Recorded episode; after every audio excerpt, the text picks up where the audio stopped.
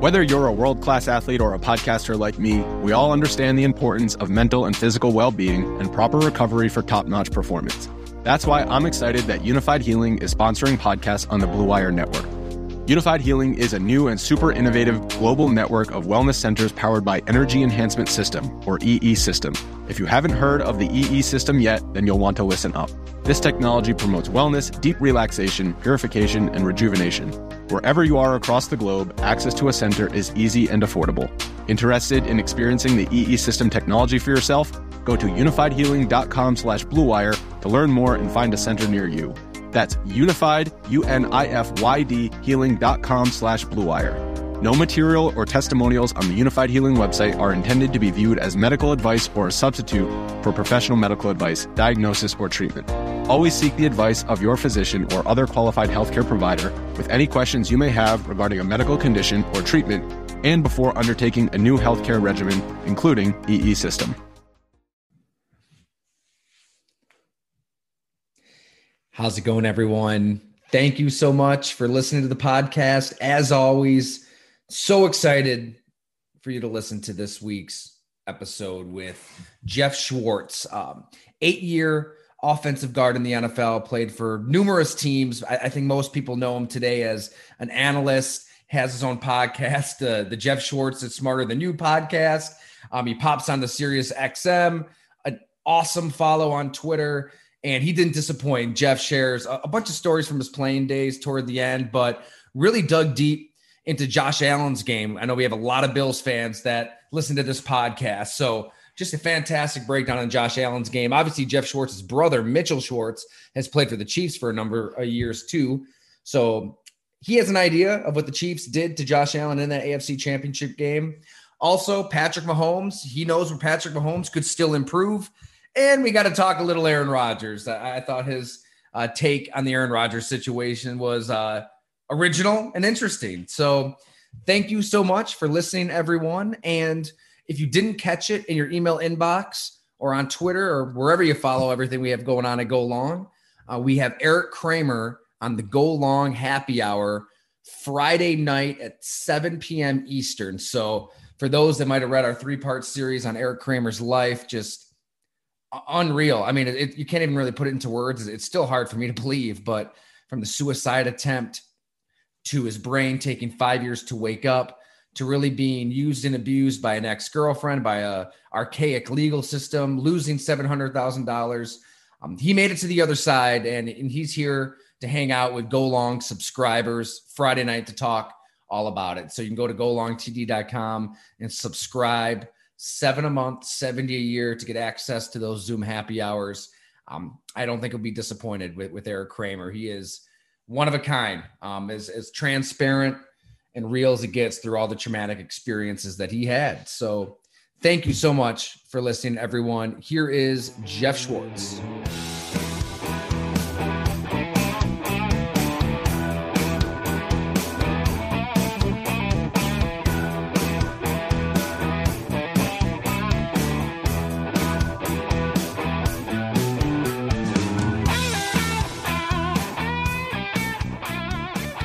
Hey, how's it going, everyone? This is Tyler Dunn here with Jim Monos for another episode of the Go Long podcast. We are not at Hamburg Brewing, we're remote, drinking some hamburgers. I got a little Lakeview lager. What do you got there, Jim? Hoptimonium. Going with Hoptimonium, going with the strong stuff tonight. We got a major, we got a big time guest, so I got to, I got to make sure I feel good when we're talking about this. Thanks. I feel like we we should have been pre gaming for this one, Jim. You know, we should be about five, six beers deep to be ready for for this week's uh, guest. So, you know, here he is uh, right out of the chute, the great Jeff Schwartz. Um, eight years in the NFL, right, Jeff? Panthers, Vikings, yeah. Chiefs, Giants, Lions. Um, and we all know you, you know, as an analyst today. And we love having the people who keep it real on this podcast. You know, there's a lot of a lot of BS out there, a lot of just nonsense and cliches and regurgitated talking points. I think that's kind of why I was just drawn to you in the Twitter sphere is uh, you don't go that route. You're very real and fresh and original. So thank you for being here. I'm glad to be here. I'm glad to be on. Yeah, I just don't care about making friends. I have no friends. Like I don't really like I if, if I piss someone off, so I've had NFL GMs call me, and I, I just I'm like, dude, I, it's not personal, man. Like it's just what it is. Like I like I just I, I call it like I see it. And if things change, and think about it too. I think it's totally to, to fair to admit you're wrong about things. Like it's okay to admit you're wrong. Like, I was wrong about Josh Allen. I was right for two years. I was wrong last year, but like it's okay to admit that you're wrong about stuff. And like it doesn't change. I think how you do your work. I I, I thought Josh Allen was going to be Jake Locker, and for two years he was, and then the third year he wasn't. I'm like, oops, well I got that one wrong. I don't know. Like it's okay to be wrong. It happens. Whatever. I mean, that's a quarterback we've talked about quite a bit on here. It's it is remarkable. He was dead last in completion percentage in back to back years. It was it was ugly. So what did you have? Uh, we've got a lot of Bills listeners here. Were they were they coming after you there for a bit? All, all every team comes after me. They're all, they're all teams are the same. I'll tell you, what, the worst fans are the Titans fans. I just don't. They're just something else. Bills fans came after me. Most of them, you know, uh, still kind of get after me, whatnot. Um, look, Josh Allen's improvement, and this is the thing that, that is so interesting. If you were a fan of him from the draft pick, and after the first two years, you still thought that he was going to become this player, you got lucky. Like, th- th- like, like my thoughts about him were the ones that were historically accurate, right? Which is that we've never seen a guy make this big of a jump between year two, year two, and, and three. We, football outsiders Aaron Schatz talks about all the time. I think like Alex Smith is the only player in the last 25, 30 years to start their first two seasons basically under undervalue and then all of a sudden become and, and, and Josh Allen's last season was better than anything Alex Smith has ever had. And so, like, yeah, I was wrong on it, but you were probably also wrong thinking that he was going to do this too. Like, right? It's a, it's an incredible accomplishment for him. I've talked to Jordan Palmer about what he did with uh, with his mechanics and his mindset, and what the Bills I think did building the offense around him. And Daboll's done a great job of. I think this is the new thing in the NFL It's been very helpful for a lot of these young quarterbacks. I think it's why they come in and succeed right away. These OCs they tailor their offense now to the quarterback. It used to not be that way. You, you ran what, what you always ran, and you just hoped your quarterback could do it. But now, you know, we look at what the Bills do, and what the Chiefs have done, what the Browns are doing, and what and what you know, the, every these successful teams, they tailor their offense to their quarterback, and and the OCs are okay with stepping back a little bit, and doing things that they're uncomfortable with because they know, especially in, in Josh Allen's case, that it's best for Josh Allen. And I credit really everyone involved, you know, Josh obviously, and and uh, Jordan Palmer and what the Bills coaching staff did and the acquisitions they made to build that roster up and get them in the, in in, in, in that. Another question becomes obviously, can he do this this next season at this pace? You know, Jeff, I was telling Tyler we we talk on the podcast, and I agree with you. You know, the whole NFL is spending a lot of time trying to stop the Bills' offense. Like you know how every yeah. team breaks down. Who's the hot team right now? Who's who's the team that crept up on us that Josh is going to get challenged this year. I mean, I'm not saying he can't do it, but to to replicate that year again, it's not going to be easy. That was an incredible yeah. season he just had, and I agree with you totally. If you thought he was going to have this year in year three, you were you were guessing. I mean, you were hoping you were right, saying he was going to be great coming out of the draft, but nothing showed that those first two years, other than you know you saw some highlight arm, big arm throws, but you didn't see anything that said down in, down out. This is going to be the guy, and he totally he, he still has work to do too, just like everybody. But I think this year is going to be challenging. I think they're going to have a lot of teams really trying to stop them, and he hasn't had that before. Yeah. What's What's interesting is, is the blueprint is out there for what the Chiefs did. They did something very specific, and I, I know and I know if every team can do this, they blitzed his throwing hand almost every single play. They came from his right. And the first matchup, I think, was something like like 30 of 35. It was some insane number of pressures. And because you know the interesting part was the first matchup, the Bills didn't pressure Pat Mahomes at all, right? And the second matchup, the Chiefs did it again. Now he had Devin Singletary, and Devin Singletary dropped that ball early in the Chiefs yeah. game. That that might change the game. Zero pressure. The Chiefs didn't didn't cover the running back. He dropped the ball, right? But all game they just hammered his throw side, hammer his throw side, hammer his throw side. But the Chiefs secondary was good last season, right? So can every team duplicate that? Can every team try to do that? And obviously the Bills hopefully have some answers, want some screens to that side, some rollouts. Think there's ways to to deal with it, but that's the blueprint now, right? Is you just blitz his throw hand. That, that's such a great point. And sorry, Jeff, I didn't even mention your podcast, uh, the Jeff Schwartz is smarter than you podcast. Correct? Fantastic. That's what everybody has yes. to subscribe yes, to. please, yes, absolutely. So if you want these fresh takes, that's where you got to go for them all the time. Uh, So what? So let's just stay on Josh Allen for a minute. I mean, we saw this. You know, Carson Wentz took the league by storm. He was going to be the MVP before his ACL. D- Derek Carr, same deal, right before he broke his leg, yeah. he would have been the MVP. The, I don't know. I mean, flash in the pan is a little strong, but they haven't been the same quarterback since. Is there any fear that teams' defenses might have figured Josh Allen out? That you know he was playing in empty stadiums. That now they have a full off season or studying him, break him down, maybe incorporate what you just broke down. Like, eh, where does this go from here with Josh Allen and the Bills' offense that was just a juggernaut in 2020? I mean, I think it continues to to improve, but I don't know if Josh Allen's going to have the same season, right? I mean, I think it's it's probably fair to expect maybe some regression to the mean, but not enough to where he's completing 58% of passes again, right? Like I think it's probably somewhere in the mid 60s. Um, and you know, again, teams like you mentioned, they're going to study him off. He's going to have a plan. You know, Belichick's getting he has defenders back on defense now. He should be better on defense. The Dolphins are good on defense. The Jets, who knows what's happening? So look, the the division is going to be a little tougher on defense, in my opinion. Uh, you have a first place schedule, right? That obviously changes uh, a lot of things compared to where you you know the, were the previous year. Uh, but I don't think he goes back to being that 58% quarterback. Is he up where he was this past year? Probably not. And the concern I think too is, is with all these guys that kind of run a little bit, right? Is that the injuries? And we saw him take some hits last season that were less than ideal. You know, he doesn't he's not really good at avoiding contact quite yet when he runs. He's still kind of like that bull in China shop. And that's one thing he needs to work on. It's just, okay, I got my yards, just get down. Look, I was, and I still don't really like like the kind of quote unquote running quarterbacks, the guys who run a lot. But man, I give look, Lamar Jackson takes no hits. He's the best at it, right? He runs and just gets down. I feel like he's a great example for these quarterbacks that want to run the ball very often. Josh Allen's got to watch them and like just stop taking the hits. Like try when you can to stop taking the hits because I think that's the one thing that, that, that could derail him. Those add up, man. Those hits add up. He's a quarterback. He's not built. He's not working on staying healthy for running over linebackers. That's like not. So I think that, that that's where he's got to maybe cut that down a little bit this year.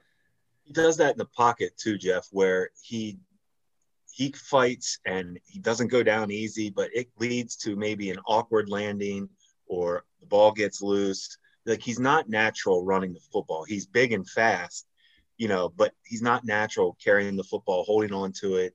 And you can see that when he, like the way he does take hits and fumbles the ball. So, you know, he still needs to clean that up. I agree with you. And you're right. Lamar's like Shady McCoy. You know, there's certain people who always say Shady McCoy never took hits. I mean, he never took hits. I don't know how he did it. He did it in high school. He did it in college. Incredible. incredible. But to your point, there's certain guys that just don't get hit. Like Cam Newton, you know, when you're that big, sometimes it just adds up. I mean, it just, you know, it, it takes a toll on you. Cam um, is real quick. Cam is like you walk by him and you're like, how are you a quarterback? It doesn't look right. It doesn't no. look right. I'm like, how are you a quarterback? I, I, you know, I played with him in 2011, obviously, yeah. and I, yeah. I was injured that year, but, but then I saw him again. Um, I've seen him at camp. I went down to camp, and then the Chiefs played the Panthers a couple years ago, and he was on the field. He came and said hi beforehand. I mean, it's like I'm six six, you know, three forty he's like looking me in the eye. I mean, he's huge. It's unbelievable. in a good way, not not a bad. I mean, there's no one built like him. Like there's there's no quarterback that's ever no. going to be built like him again. I think. No. I mean, the Bills got to think about this all right now because, I mean, do you give Josh Allen that blank check or not? When when do you pull the trigger on that contract? When all it, people might think we're nitpicking here, but there's a reason you, you got to think about this all because if you're going to hand a guy what four years at God, pick your price per year. Pick it. Whew. 40, 45, 50. Here's here's the dilemma that I think a lot of teams are going to get into. And I'm not sure this is really Josh Allen and the Bills dilemma, but more like Cleveland and Baker Mayfield is I think Josh physically is good enough to win a Super Bowl. Like just his physical traits, right? If you look at who's winning Super Bowls outside of, of old man Brady, they're kind of the the big trait guys, especially the ones that are success year in, year out. Um, and he fits that profile. Like Baker Mayfield doesn't. He, he really doesn't. And is is very schemed up offense. And the Browns are gonna be good this year. They I think they're the most talented team in all the NFL. Um, but you know, Mahomes is kind of raises the Chiefs you know, that to extra level. Uh, you know, Allen, I think this can be who he is, sort of. Baker, I worry about, right? Like, I, I, think that if you're the Browns and Baker, you try to get a deal done now, but the, the, the issue with all of this is that you're you become stuck, right? Like if you are if you're the Bills, let's say Josh Allen completes 62% of passes next season. He's his efficiency numbers are somewhere between 10 and 15 in the NFL. You know, just you know, but you make the playoffs and and you whatever. I mean, I, they're going to pay him, right? Like they don't have a choice; they have to pay him. They because they're not bad enough to draft a quarterback. They don't want to rebuild again. And the Browns will be the same way. I mean, the Rams with Goff were like this. Did they really want to pay Goff? Deep down, they really want to pay him? Probably not. But they're kind of stuck. They kind of had to pay him. Carson Wentz, right? Like, they, did they really want to pay him? Probably not, but they, they were stuck in paying him. And this is, I think, what you're running into because that position's so valuable in all of sports that if you have a guy to rebuild, it's it's so hard to do, especially with a, a younger quarterback like that. I totally agree. I mean, they're going to pay him, and you're you're so right, Jeff, about getting handcuffed to a guy, and, and that's why I give the Rams credit. You know, that's not easy. I mean, they went out there, Goff got into the Super Bowl, they paid him, but you know what? They weren't too prideful. They said, "Hey, we need to get better at that position." He's, Easy, Jim. Easy. I know, I know. I'm sorry. I'm sorry, Tyler, but McVay basically said he's holding us back. Like for us to win a Super Bowl, I need a different quarterback, and that's not. I give them credit. Like they went all in. They have. I've I've been saying the Rams have this year or next year. They better get to the Super Bowl or else they they're out. I mean, you you go all in on that on Stafford. You have two years now to get this done. You you've mortgaged the future for these two years. Yeah, I mean that's it's and that's where we're kind of at with a lot of these you know these teams. Like the window is much smaller than we think. Look, look at the Chiefs. Look, I, obviously, I'm a big Chiefs fan. Um, we saw last year injuries, right? Knocked them down.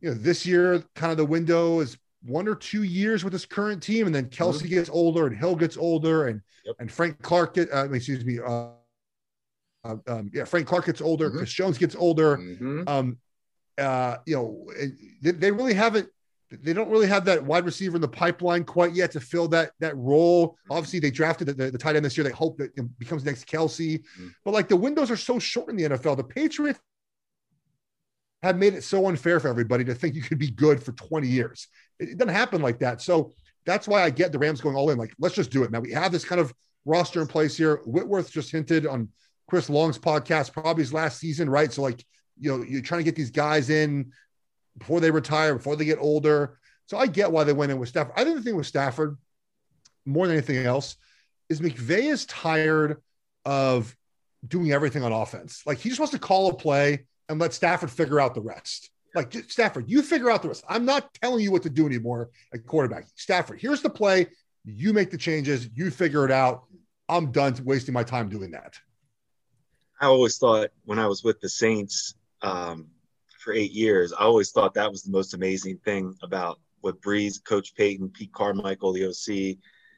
I mean, Brees could run those meetings. I mean, Brees could run installs. He could do all that. I mean, that's what you want to get to, like you're saying, Jeff, where you don't, as the coach, hey, I'm calling the play, but you got to, you know, you you take control of it. You you you get us out of it if it's bad, or you get us into it. And the, the great ones do that, and and it takes time. It does. But you're right. Stafford will do that. Brees did it, and that's what you need at the position. Mahomes, Mahomes probably will get there too. You I mean, know, he does. He, he, does a lot of that in the offense. I mean, the way the offense is yep. set up, that they allow him to do that, especially with with two plays. But I think McVay had to like babysit Goff. Like, I don't think the physical. I don't think the difference in that team this year will be the physical between Goff and Stafford. Right? Goff can make the throws. It's just the mental part of it where he just didn't want to, to babysit the quarterback anymore. Totally agree boy, Olin Kreutz, when he was on um, one of our happy hours, uh, he, he, described it as like those quarterbacks that live in the vortex, like at the line of scrimmage. They just see a different game and can react on a different level than everybody else. And, you know, he played with Jay Cutler and he said, well, Cutler didn't live in that vortex, basically. Like he, some guys can do it, some guys can't. and if you, you'd rather have the guy that can do that. I get it.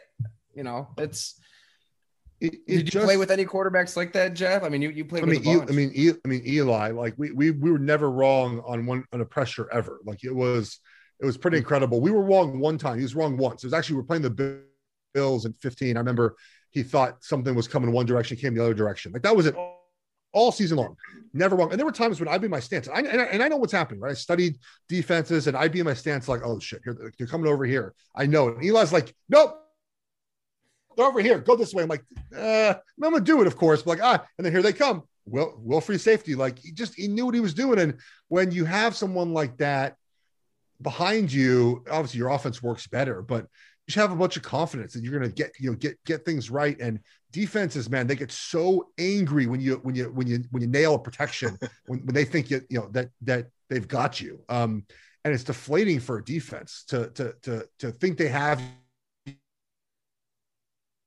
you end up getting um, a first down. It's incredible. Hey, r- real quick though, like that 2015 Bills Giants game. So Jim was the the director of personnel mm-hmm. with the mm-hmm. Bills. I was Bills. covering the team at the Buffalo News, and I can mm-hmm. remember the the Monday after that game talking to Bills players in the locker room, and they were just, I mean, that was chippy. remember Stephon Gilmore was like, Yeah, Odell, he's a prima donna. I don't know what his problem okay. is. He's like a little kid out there. I mean, you're right in the middle of all that. There were just penalties all over the place, chippiness. Did you remember that game? What it was like, Jeff? Um, I just remember that, that Kyle Williams afterward, he liked the way I played. And I was like so honored. I was like, oh my God. Kyle, Kyle, Kyle said something nice about me. Like that, that dude. No, I remember I kind of pulled my groin a little bit. Um, and uh, and, and that was about it. I just remember that it was like it was like 24 10, 24 17. Yep that was year our defense was atrocious too. We actually got stops that game. I couldn't believe it. Um, but yeah, we won that game. I was feeling good about our season. It was my first time ever playing in Buffalo too. I didn't play in Buffalo. Um, and um, it was uh, I don't know, just a, a game we played. I, I remember I got hit with a spin move that was like the worst of all time. Who was the um the other D tackle? It wasn't uh it wasn't Williams. Who was the big other one? Um, Marcel. Yeah, Marcel. He hit me with like the sloppiest spin move ever. Um, it was uh, it wasn't very good. No, if you're not Dwight Freeney, it, it it's probably he just like spun Fre- in place. I was just like, I was like, all right, it's like thank you, just spin in place. Um, no, but just Kyle Williams, man, so underrated for so many years. Like he was, oh, he he was oh, he's a, a, a beast. Just his get off and his his hand placement and his tenacity. Um, I think if he played in, in somewhere else, probably more well known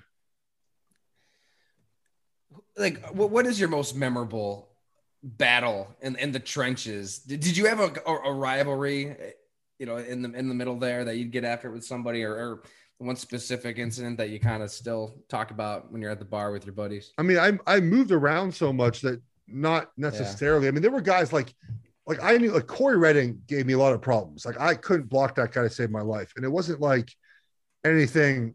I mean, he just did this push pull move, dude. Like he just got, he got me. We played him twice in 2013. I, I couldn't, I couldn't stop it. Like he, he had my number. Um, there were other guys I played that like, I played really well against Darnell Dockett a couple times. That is supposed to be like, you know, I, I played good against all the big dudes. Like, like Ndamukong Suh, man, fought great. Just run into me, please. Like when I remember, I do remember this though. In 2012, I was on the Vikings. I was, I was in the lineup that year. I didn't play it terribly, terribly much. I was hurt a little bit. We're playing the Packers in Green Bay. Uh, it probably was Mike Daniels early in his career. And it was the first time they took like a three technique and moved him to like four eye on third down. I was like, oh God, this is not. I was like, this is not. The reason I moved in the guard was I didn't want to be in space anymore. I wanted to wanted to be inside. Like I had no problem with big D tackles. That was great. Run into me, please. And now it's like they're lining up off your body and inside, and they're they're coming from distance and depth and just the game, you know, I, you know, of course I adjusted as things went along, but like that just was the first time I was like, oh boy, it's just the NFL's different now. Um, yeah, I don't really have. I thought about this. People ask me like, what's your most memorable NFL moment? I, I mean, the Odell catch game, like that was pretty cool. It was my first game I played that year off injury. Um, we didn't. I didn't do a lot of winning. I lost all three of my playoff games.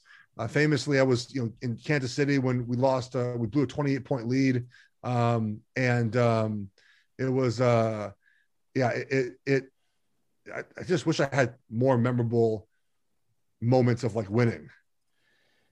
Eh, that's you know, all right funny, though. Uh, Kyle Williams used to always Kyle Williams used to always talk to me about Mike Daniels um, hmm. as a guy that he loved watching, you know, play D tackle.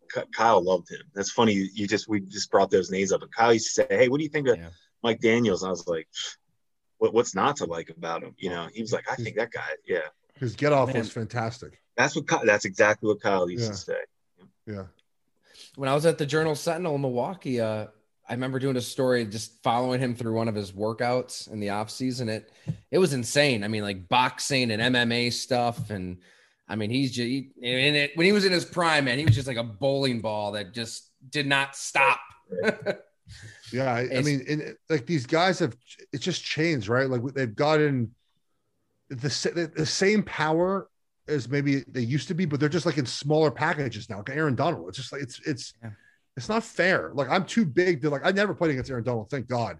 I'm too damn big to play against him. He would have jacked my ass up every single play. Now I would have tried to get on him fairly quickly and like got my hands on him now, and maybe that would have helped me. But if I had missed by that split second, he just I'm six seven, man. He's under my pads, just walking back to the quarterback. I love the side by side when you look at like a picture of Gilbert Brown and then Aaron Donald with his shirt off, like the evolution of the defensive tackle. Exactly. Exactly. it's, it's crazy, right? Man. Hey, I, I got to get your take on this, Jeff. I know, I know you're on it. You've been talking about it, tweeting about it. What the hell's going to happen with Aaron Rodgers in Green Bay? What do you think? you're asking me when you're the one who knows all this stuff. Um, you're asking me. I have, I have, you have a thousand sources. I have zero sources. I never um, played in the NFL though, so you know how these so- guys uh, operate. I'll tell you what, he's not going to opt out July 2nd for COVID. I'll tell you that. That's not happening. I know that was a, a rumor floated around, and there's no way he just he's he loves the attention. There's no way he just opts out. We don't hear from him ever again for the whole season. Um, exactly. Like Yeah. I look, I, I think the Packers um have no incentive to move him. I really don't. Um, they'll have his rights. They his his salary's already budgeted in to the roster this season. Um, they could find him. Obviously, I don't think they. I don't think they want to find him. Most teams don't want to find players. Um, even though in the CBA this year, the new CBA, you have to find them. You can't not find them now. Now you can you can do the excuse of like, hey, excused absences. But in the old CBA, you didn't. You could just excuse like Aaron Donald would sit out every every camp, right? They'd find him, find him, find him.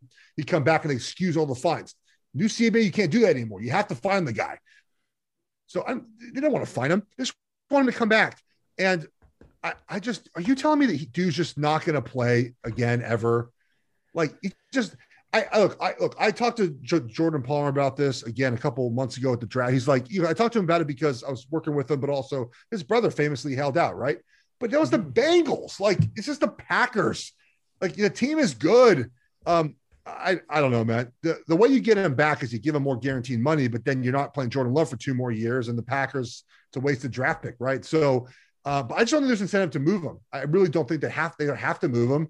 Um, I think Aaron Rodgers looks like the quote unquote loser, according to I mean Packers fans would be pretty pissed if they played without him this year. I don't think they're on his side in this in this situation. Um, and he's probably not getting the Jeopardy job. I don't think. This is not. Is just just going to disappear all season? I, I just I can't believe it, man. I think he, I think he's there week one, one to play. Man, I don't know, Jeff. Like he's a weird dude that beats to his own drum. I, I know you disagree. I, I- know people disagree. like I I know. if I'm Green Bay, I'd want to get something for him. Like his his stock is never going to be higher if he's genuinely dug in and But getting something so- now, like what are you going to get now from Denver that's going to help you this season? Are are they giving you Jerry Jeudy? what I mean, yeah, I think they would. I think they give give him whatever they want. It would be Aaron pretty funny if if if for years they didn't address the wide receiver position, then trade for Jerry Jeudy for Jordan Love. Um, but, but look, okay, if you're the Broncos, at what point you're always going to want Aaron Rodgers? I get that, but at what point are you like we're already prepared for the season? Like we already have our dudes. We have our offense in. We have Jerry Jeudy in, Yeah. and, and then all of a sudden it's like, well, here's Rodgers minus Jerry Jeudy, maybe minus someone else, and three of our draft picks are gone, and we're in that tough division. I don't know. I mean, they would do it, of course. Of course, they would if they were to call them and they'd get it done. But at some point, I think Denver's probably not very interested as the season gets closer. That's a good point. At the end of the day, though, it's Drew Lock, Teddy Bridgewater, Aaron Rodgers, and I just feel like they would do whatever. I don't. I could be wrong. I feel like Green Bay can still just ask for whatever they want, the, even at, at this point of the ball game, because it's the, it's the MVP of the league, right? It's the MVP. Look, I think the Packers they should have drafted Love, especially trading up for Love. Maybe they should have drafted him, but told Aaron Rodgers, whatever you want to say, how they the process oh, worked. Yeah. But I, I, don't think they should have drafted him. But if they did, they should have told him anyways. Um, but they were right. On, they were on the right path of hey, older quarterback. We've seen these guys decline, right? Again, Tom Brady's the outlier. He's not the norm. Drew Brees, right? Big Ben's on that decline now. Eli was on that decline. Philip Rivers played okay last year. But you know, a lot of these older guys, man, just starts to decline at that age. And I think the Packers thought wisely, okay, 2019, he was okay, but maybe there's a little bit of physical decline. We're going to prepare for the future. And then Rodgers came out and won the MVP, and, and the Packers look stupid. Um, so I don't, I don't mind the process. I think they should have informed Rodgers of what they were thinking as far as drafting a quarterback, and they should have traded up for Jordan Love. Um, but I just think that he's not going to sit out all season. Maybe he is, but I don't know. I, at one point, too, do the do, do, everyone just stop talking about him as the season goes on? I know I'm not going to spend much time worrying about where Aaron Rodgers is week five unless the Packers are 0 and 5, and that's a, a discussion. But then again, if they're 0 and 5, how much are we talking about them? I mean, could it be a conspiracy? Like, there's nothing happening in the NFL this off season other than that, I think. And it's you, you turn on ESPN and they're talking about this every day. They're not really breaking down. I think when it was really, you know, and it at its peak a couple weeks ago, they're not talking about the playoffs and the NBA or the NHL or anything. It's, it's Aaron Rodgers all the time. Like, it, I don't know. There's, I'll put my tinfoil hat on here and there and just say maybe, maybe everybody's kind of in on it. So you think Rodgers is doing this? You think Rodgers is doing this to, to just ha- give ESPN content? well, what I think is like Aaron, Aaron Rodgers likes Aaron Rodgers wanted the Packers to be just dragged through the mud and publicly humiliated and embarrassed. And I think he probably expected everybody to be like, oh my God, how can you let Aaron Rodgers get away? Like, how shame on you. And there's there's a lot of that. Uh, I don't know. But don't aren't know. the fans? But aren't It'd be great fans, if he talked. It'd be great if he talked. But aren't the fans in in uh in Green Bay though on the team side for the most part? I think so. I mean, I because Brett Favre wanted back in, Aaron Rodgers wants out, and they're smart enough to make that differentiation. I think. So you're right. I, I think, and I, I think Rodgers maybe miscalculated that a little bit, and that's why you see some of the former teammates coming forward to, you know, inject a little hope into the equation. Like you have kind of like a working class environment up in Green Bay, and I and I can't imagine fans are like, yeah, you know what, that starting quarterback they didn't tell him they were drafting a, a, a, his replacement. Like I don't, I don't feel sorry for him for that. Like you know what I mean? Like I just don't think that there's a lot of sympathy in Green Bay for Rodgers basically saying like they're oh they were mean to me. They, they didn't. I, I, don't like the ownership. Like I you know whatever there's ownership, but whatever you know like I they they say mean things to me. Like I, do people in Green Bay care about that? They don't care about that. No, you're right. You're absolutely right. What about as a player though, Jeff? Like if you're in that locker room Training camp's around the corner. I don't know. Wouldn't you want a little direction? Like, what the hell are we doing here, guys? Like, who's our quarterback? What's our plan this season? I, I, I, the couple guys I've talked to, they're kind of getting to that point. Like, what are we doing here? Yeah. Like, let's either either tell either trade them and let's go forward with Jordan Love, or have a plan one way or the other. I think the older guys are at the point to your point, like when camp starts, it's like they want to win, right? Like, they want to win and they want this resolved. And I'm sure they're I'm sure they're telling Aaron like, hey, buddy, like you got to let him know, like really, like if you're if you ain't coming back at all, just I guess say very bluntly I'm not coming back, and, and they just move to Jordan Love and, and, get over with this idea of oh maybe he's back, maybe he's not. We can't do that, or you know, and I'm sure they're telling him like, hey man, we need you this year, like like we need you to play for us.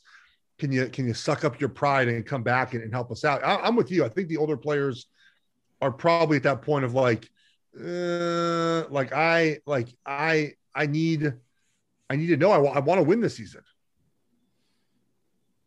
Totally, totally. Hey, before we lose you too, we mentioned it uh, before we hit record, but I, I know you've been studying like Patrick Mahomes a little bit. Obviously, you know you know him as well as anybody uh, on the dark side here in the media with, with your brother playing with him on the Chiefs and everything. But you mentioned like you see some areas where he could improve. Like what, what, what where is Patrick Mahomes at in his development? How, how much better could he even be from here? Um, so I, I, look, I, Chiefs fans hate when I do this because I think I'm, I was defending my brother, but Mahomes' uh, pocket presence at times is not ideal, right? And he'll and he'll admit that to you. There's nothing he won't say. His trainer and I had a discussion on Twitter about it.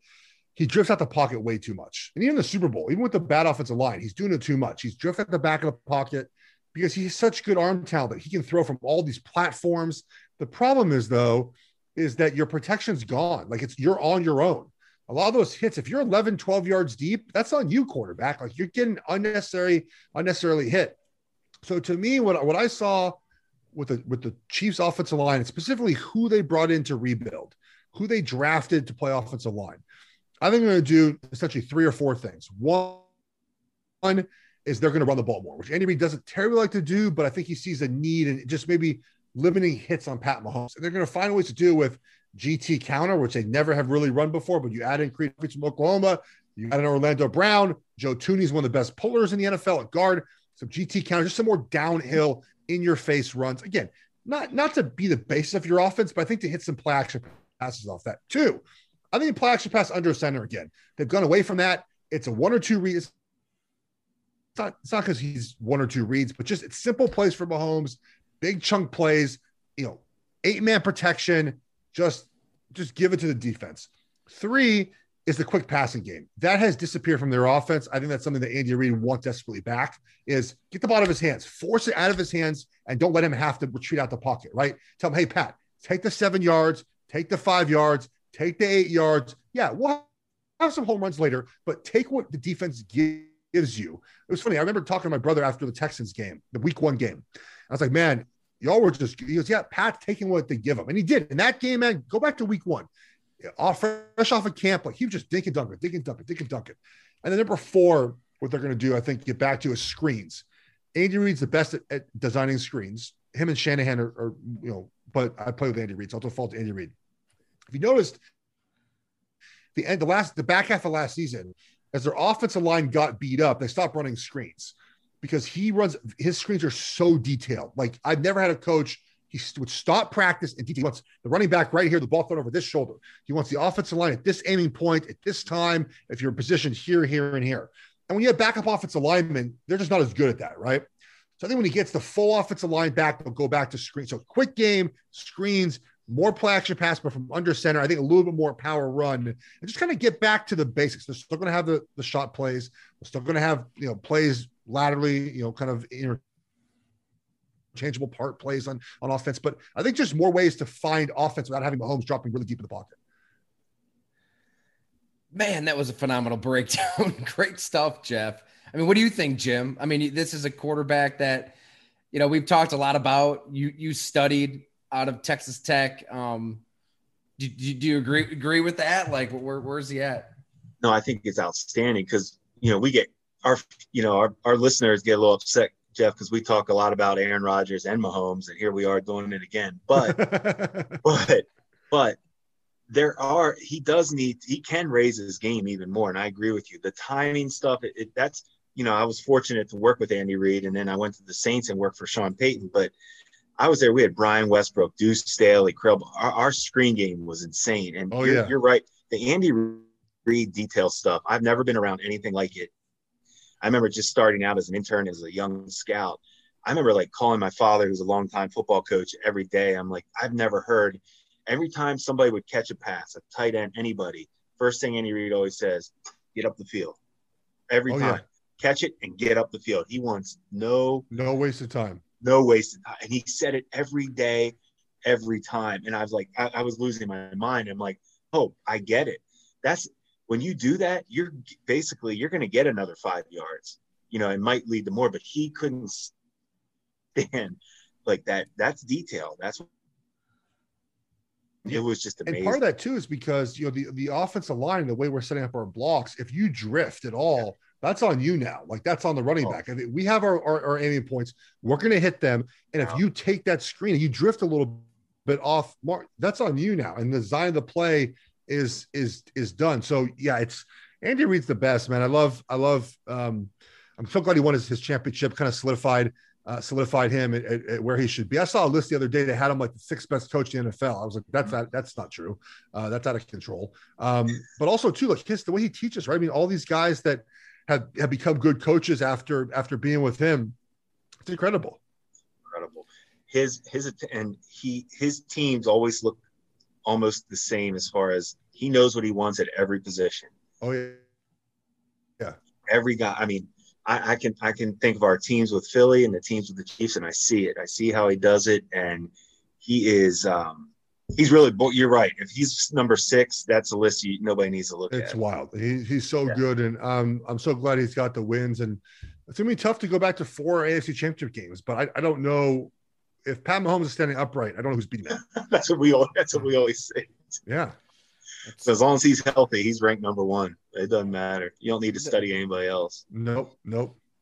Maybe it doesn't even matter. Look at that that Browns game, that play he called up, you know, at the end there. I mean, that was that was vintage Andy Reid. Oh well, man. I mean, dude, they run fourth and one, man. They're running Q8. They're running sprint out to the right. They're against the Dolphins. They're every time they need a yard, and no one can stop it. Like, how do you?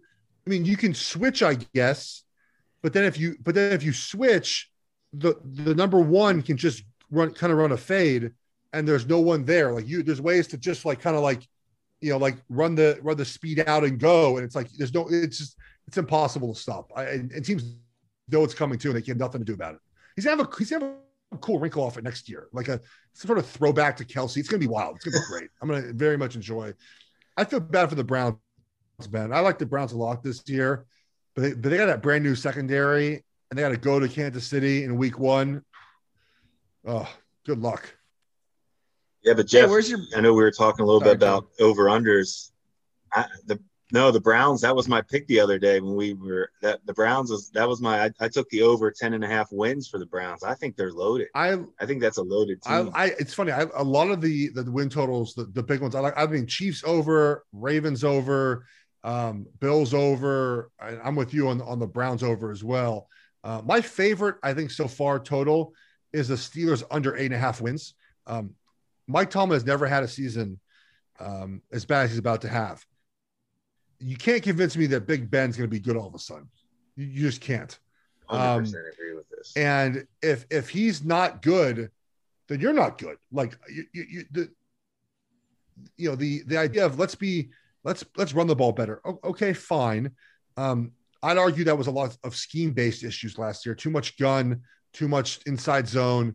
Um, I like what they did with it. You know, they added some good pieces in the draft, but still, their offensive line, they returned, I think, one returning starter. That's sort of Dotson, I think, who didn't play every game last season. I just, I, I can't buy an old Big Ben just becoming something that he, he's not. No, we were talking about that with Doug Whaley a couple podcasts ago, right, Jim? Like, what's the vision here? You're all of a sudden just going to pound away with Najee Harris and – but Ben Roethlisberger is probably going to be calling the plays too and wanting to throw it all over the place. I yeah, but Matt Canada and him do not align very well. I think what Matt Canada wants to do and what Ben wants to do don't align at all. Um, and look, the Browns are better in that division. The Ravens are the Ravens' offense is so hard to stop in the regular season. They're going to be good again. Um, and and look, the, the Bengals will be better. I, I don't know how good they're going to be. They'll be better. Um, and so yeah, it's going to be a. Uh, hmm it's gonna be tough division. Hey Jeff, where uh, where's your brother gonna play this year? Um, yeah, that's uh, it's, it's what it's gonna be. It's gonna come out July first. I don't know. I mean, I well, he hasn't signed anywhere yet, so we'll see. I don't know if you've seen pictures of him lately, but uh, I don't know. Uh, I don't know. I don't know. We'll see. I mean, there's. Uh, I saw he saw Ryan Ramczyk's deal, so may, maybe he wants. Yeah. Maybe he wants back back in. Uh, I, I, don't. I don't know. I think he's still trying to figure out what he wants to do with his back injury and, and rehab with that. Um, you know, once you once you kind of as an offensive lineman, once you kind of go down the path of, of being injured, um, it's sometimes hard to, to get the motivation, um, you know, to, to continue to go. It's just it's hard on your body, man. This is and he's played. But I played eight seasons. He's this is he just finished his ninth. He's played four times as many snaps as I have because he was never hurt for six. You know, he didn't play. You know, he had eight thousand snaps in a row, not including the postseason. Like he just he's played a lot of football. Um, yeah, like I, I think I started 39 games. I count one others for a 40. Um, he's like started like 135, 140 games. Like it's a lot of wear and tear on your body, man. It's crazy. Man, that I, I didn't th- think of it like that. That's so. And you had the hip. You had you had all kinds of I had, stuff. I, I, I, had six surgeries in the NFL. Um, I mean, I was thinking I, I, the other guy was like Andrew Whitworth is, has played. He started 220 games. Like that's remarkable, man. Yeah. At that position to start that many games, like it's unbelievable to play that long at that position. I mean, Mitch, like I said, for how many starts does he have? He has to have like 100, yeah, 134 starts. I think not that does not include, I think, the postseason. It, it, like he started, you know, for, for th- three years in the postseason. It's crazy. It's unbelievable. Jeff, Jeff, how many how many years? You know, I guess that's you probably go through it. But what injury was it that really, um, when you knew this is going to be tough? Like, because you were, I mean, you were ascending. You you should have had, you could have had a long career if you stayed healthy. Do you agree? Yes, thank you. Yes. um, yeah. So yeah, I mean, I I got I played really well in 2013 with the Chiefs. The yeah. Giants signed me to Giants signed me. And then I, I I hurt my toe and I was out for for three months. I came back, played the Odell game. Um, and next week I broke my leg. I pressure pressure skated my ankle against Jacksonville. I came back in 2015. The Giants and I we disagreed on kind of the timetable for training camp, whatever. I was able to play week one. I had some issues and with some nerve issues in my foot during the season. I played really bad for three games. Uh, I got my nerve. I couldn't feel my foot. Like my foot just went dead. I had a nerve thing. Gave me a shot. Did much better. I was playing pretty well. Then got hurt again. I did the same as that. You broke my leg again. And then you know that's not my third ankle surgery in a year because I had a surgery in between to remove some hardware. And I just it just never came back. Like it never, you know, it just it never became what it was. Um, I went to Detroit that year, and I mean, my goal that year was just to like make the team. Like, I don't think I had a goal of playing. Like, I was on that veteran, like guaranteed salary, right? Make the team, uh, get my salary guaranteed for the season. If I played, I played. I mean, I was gonna, I was gonna play. I was ready to play, but I really had no business playing. What I should have done is taken that injury settlement uh, for a million one, and that would have made that was more than my salary that year for for the Lions. I was an idiot, but a lot of us, you know, I just I didn't want to end my career on a cart. I just I, did, I didn't want to do it. And my agent's like, look, you take the million one, it's tax free. Like go ahead and take the century settlement. Um, and I just didn't do it. I was an idiot, but I just I, I feel found the decision. I, I wanted to to try again. Um, I just didn't have it. I didn't have it in me. I couldn't practice very much because my ankle just never rebounded, never came back quite the same. Um, I feel like if I had um, yeah, yeah. Even if I say the Giants that year, I probably don't make the team. I just wasn't in a good place. My body just was kind of done, and it happens. I mean, you get that family time in now. Hey, here's too, a question right? I had. Um, oh yeah, yeah. I mean, my wife was ready for me to be done. I mean, I travel. I've been on so many yeah. teams and whatnot. That last year was my last year, anyways. Um, you know, we had my family a little bit later in my career. It would have been nice if they could have seen me play, but I mean, it, it was.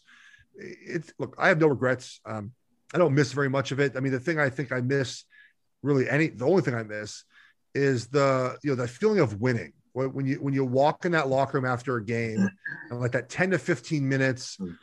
of just like happiness. You're just sitting in your locker, just like, oh, we won the game. You know, the owner comes by, gives you a high five. The coaches are happy. It's kind of that that period before everyone kind of just changes, right? Everyone's just like so excited. The media is nice to you. It's good attitude, and then like it's just a, you don't get that feeling much in life. Um, except sometimes when I when I when I have a good Peloton ride, I feel that way. Like I'm like, oh man, big winner, Geoff Schwartz here. But I, that's all I miss, man. I, I have enough camaraderie in my life. I talked to a lot of my former teammates. Um, you know, Duke Manyweather, my my guys having this O line masterminds event in a couple of weekends. A bunch of us are going to be down in Dallas and and whatnot. So I keep in contact with a lot of the offensive linemen, and I, I keep busy with work and with family life. So I don't I don't I don't miss it. I don't keep a lot of memorabilia in my house. Like the stuff behind me is just there for this basically. Like I it was a blank screen. My wife put the stuff up here for me. Like I don't have jerseys hanging in the house. Like I love playing, I love football, but like it was it was done. It was okay. I love it. Sorry to cut you off there, Jim. You got something before we uh, close it up? Jeff, no, no, you're good. But I was dying as a you know being in the front office side of it and the draft side of it when you were drafted in the seventh round, were you celebrating? Were you partying that night, or or did you want to get drafted higher? Were you upset? Um, and did you not want to get drafted and, and just be undrafted and pick your team? great question. So, 2008 draft. If you recall, that year there were 10 tackles taken in the first two rounds. Okay. It was like it was like Jake Long, Sam Baker, Jeff Otah, Gosder Cherilus. Um, it was like this this entire this like this all these guys. Um, um, Ryan Clady, I think, was that year, just 10 in the first two rounds. So I, I was never under the impression that I was going early in the draft, but I figured I was anywhere from 11th to 15th best tackle. So I'm on the West Coast, and I, you know, and my agent was my agent was like you're in around four to six. So the, the back then it was two rounds Saturday, five rounds Sunday. And I tell you, don't watch the draft. Don't watch the draft. And I did. Day one, I didn't watch the draft. I was at my buddy's baseball game. Well, day two, I'm like, oh man, like going the third round now. I'm going the fourth round now. So wake up at 6 a.m. on the West Coast. Third round goes by, nothing. Fourth round goes by. Fifth round, I start getting calls from teams. Um, and I think it was more of calls like, you guys think you're slick, but I know what you guys are doing. You're trying to get me to come as undrafted free agent by saying like, "Hey, man, we like you. Look, we called you in the mm-hmm. fifth round. We we thought yep. we were going to draft you. It just didn't happen, yep. right?" So yep. it was like, so then I like went outside and shot some hoops and like it just was, it was bad. So, and we had a party that scheduled for like afterwards at this local Mexican place up the street, El, El Torito, and um, so by the end of the draft, I'm like over it my agent calls me, and I think I had a deal with the Giants in place to go be a, an undrafted free agent with the Giants. And then the Panthers called me. It was Brandon Beane back when he wasn't he wasn't uh, you know he was like the, the you know the low totem pole. There he was calling draft picks, and he called me and he said, um, "How do you feel about getting drafted?" And my exact words were, "At this point, I don't even care." and he said, "Well, welcome to the Carolina Panthers."